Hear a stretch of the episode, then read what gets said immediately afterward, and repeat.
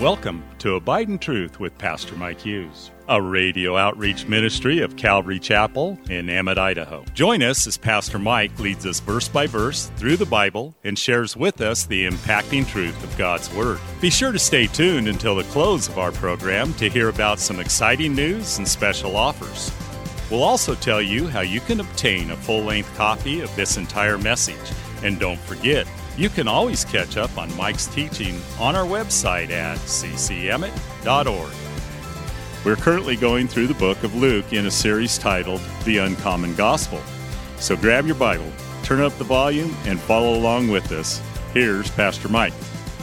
Turn your Bibles to Luke chapter 5 this morning for a message titled Answer.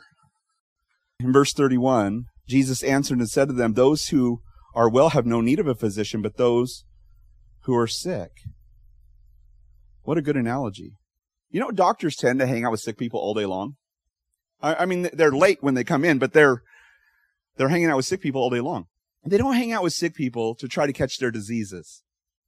They don't hang out with sick people to try to adopt the lifestyle that made that person have a lifestyle of disease.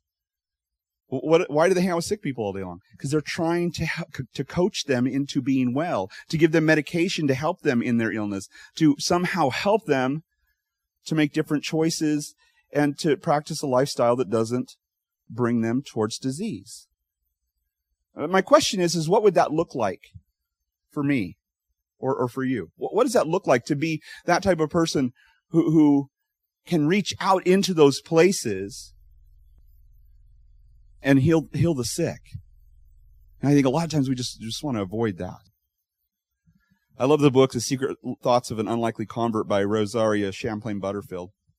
She was a professor at Syracuse, New York University, Syracuse University. And she was the head of the gay and lesbian studies for the university there. And she wrote an article about the politics of hate of the Christian right. And it was in the local paper. And as she wrote that, she's very proud of herself and she was getting all the letters from all the different people. And she had a, a, a pile of fan mail and a pile of hate mail. But then she got a letter from Pastor Ken Smith, a Reformed Presbyterian pastor, sent her a letter and she read it and she saw, okay, he's a Christian, goes in the hate mail. No, not really. Almost maybe the fan, no, doesn't really go in the fan mail. And so she just set it in the middle and she didn't know what to do with it. So she threw it in the garbage finally.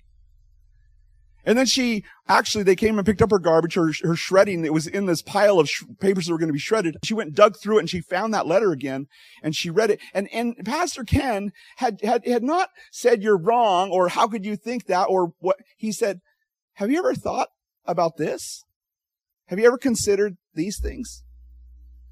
And I'd like to have you over for dinner with me and my wife. Would you be willing to accept an invitation to dinner? And she was like, oh, what do I do with this? And so she, finally she called him. She said, Hey. And he's like, Come over for dinner. And so she did. She felt like she was going behind enemy lines in a pastor's house. These are the most evil people in the world, these Christians. It's really what she believed. And as he showed her the grace and love of Jesus Christ little by little and invited her friends to come over and be a part of their, their dinner meetings, she ended up giving her life to Jesus Christ and now she's a homeschool mom and, married to a Reformed Presbyterian pastor, and you know, just completely different. Speaks all over the place, but she wrote this book about her experiences. There's always a Pharisee that does not want to get their hands dirty or do the hard work. And if that's you today, in the back we have brochures for foster care, you can sign up. Verse 32. I have not come to call the righteous, but sinners to repentance. These Pharisees didn't need Jesus. They were good. They were good. Actually, they, they really did need him. They believed that they didn't need him. You, you see, none of us get to follow Jesus without forsaking who we were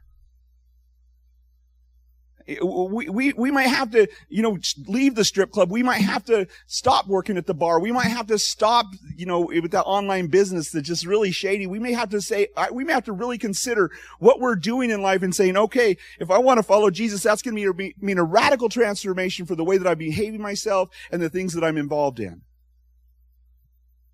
But what was wrong with Peter and James and John and their nets that they left behind and their, their boat of fish that they left behind?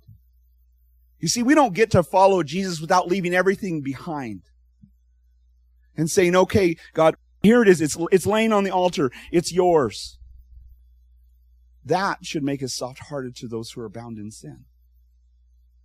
When we think about the things that we lay on the altar before God and say, God, it's not about the way I'm going and, and you get to join me. It's where are you going and I want to follow you. And that doesn't matter what we do. And that's up to God, what, what that's going to look like moving forward. I mean, does that mean I'm going to leave my business behind, leave my, my, all my stuff behind? I, I can't answer that question for you. Only Jesus can answer that question for you. But the, the thing that we have to understand is that what God has for us is better than what we have for ourselves. And we have to believe that as we follow Him. None of us get to follow Jesus without forsaking what we previously were. Then He sets us free. At our Easter service, we had two folks who were gender dysphoric. Let's just say that attending. One of them I had invited. They were connected to a foster child that we had. And people asked me, did you see that guy or did you see that girl? I, I had people ask me that question. Did you see them? And I said, yeah, I invited them. I, I was excited that they were there. And you know what? After that service, they both came to me and they said, I really enjoyed the service. And you know what they didn't say? They didn't say that anybody treated them poorly or that anybody gave them a glare or looked funny at them. I'm sure that people did, but you know, I mean, they didn't feel like they were outcasts or that, that they weren't welcome there. And I love that. I'm, and I'm so thankful to all of you for that. Because they were able to come and hear the gospel. And I've had many gospel conversations with both of those folks. You know, maybe they're confused. Maybe they wear their sin on the outside where other people's wear it on the inside. But the reality is, is that Jesus has the solution to every single one of our problems. Every single one of our sins. And it doesn't mean just because they're that and you're this, that, that they get to, they have to leave everything behind to follow Jesus and you don't. You do too. Every single one of us has to leave everything behind, to follow him. Verse 33. Then they said to him, Why do your disciples, why do the disciples of John fast often to make prayers? And likewise, those of the Pharisees, but yours eat and drink. Jesus just isn't religious enough for them, is he? The, the truth is, is if Jesus were to fast, if his disciples were to fast, nobody would have known. And Jesus definitely wasn't going to tell them now. Remember what Jesus said in Matthew chapter 6, verse 16 through 18? He says, Moreover, when you fast, do not be like the hypocrites with a sad countenance, for they disfigure their faces that they may appear to, to men to be fasting. Assuredly, I say to you, they have their reward. But you, when you fast, anoint your head and wash your face, so that you do not appear to men to be fasting, but to your Father who is in the secret place, and your Father who sees in secret will reward you openly. The Pharisees fasted as a ritual twice a week. That's what they did. Fasting to, to look like they were religious before the people, extra pious before the people. For them, it wasn't necessarily to draw near to God or to repent or to seek God for answers or to intercede for someone. You know, it's, it's funny. There's a lot of people who fast religiously. It's just a religious thing that they do. It's expected. You know, one time my brother-in-law, Toro, he was going through, he was going ISU and he was going through the line. Of course, it's a heavily LDS area there. And as he's going through the line, uh, it was it was Sunday, and he goes with his his plate, and he goes up to the the cash register, and they have this lady there. She took that job there, and she she says, "Do you realize it's Fast Sunday?" And he says, "Okay, I'll eat real fast." And he made her, and he left. She's the Gestapo, you know, and make sure everybody's doing what they're supposed to be doing. Oh. But, but Jesus wasn't fasting. Now, of course, John had adopted this practice, but he and his disciples no doubt did it for the right reasons. However, for most of the Pharisees, this was just to, to appear righteous before man. And so Jesus answered, verse 34, and he said to them, Can you make the friends of the bridegroom fast while the bridegroom is with them? I'm sure in that day as Rome was in power and as Rome was, you know, would bring their troops in and they would sacri- they would kill some people and, and, you know, the, they would take some of the blood of some Galileans and they, they, you know, sprinkle it in the temple. I mean, it was awful. Stuff was going on. And so they were kind of wondering, are we even going to be able to go to the temple tomorrow? You know, is Rome going to come in and lock us down? Are we going to, are we going to face persecution every day? And I'm sure they fasted and prayed that the Messiah would come. They fasted and prayed that, that, that the Messiah would come quickly and he would overtake things. And I think in our day, we should be doing just that. I think this is a great time for us to fast and pray. Jesus, come quickly. For them, the Messiah had come. It's a time of celebration. Jesus relates it to a wedding. Thanks again for listening to Abide in Truth with Pastor Mike Hughes. If you would like a copy of today's sermon in its entirety, call us at 208 365 0991 or send us a text at 208 991 2756. Be sure to mention today's date. You can also listen to Pastor Mike's latest message on our website at ccemmett.org. And don't forget to search for Calvary Chapel Emmett on iTunes and YouTube. Remember to hit subscribe when you're there. Thanks again for listening, and remember, always abide in truth. Until next time, God bless. Abide in Truth is a radio outreach ministry of Calvary Chapel in Emmett, Idaho.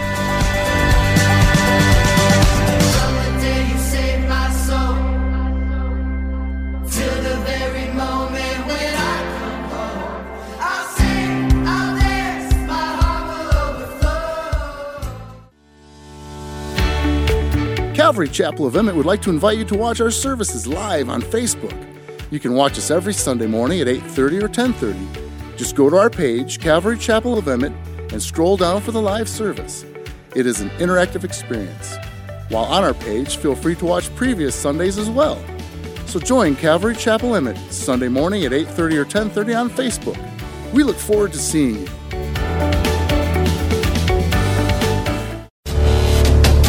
Calvary Chapel of Emmett would like to offer you a free gift for joining us today. Right Now Media. Right Now Media has been called the Netflix of Christian Bible studies. With over 30,000 Bible study and discipleship videos, there's even tons of Christian cartoons for the kids. To get your free account to Right Now Media, just visit our website at ccemmett.org forward slash right now. That's ccemmett.org forward slash right now.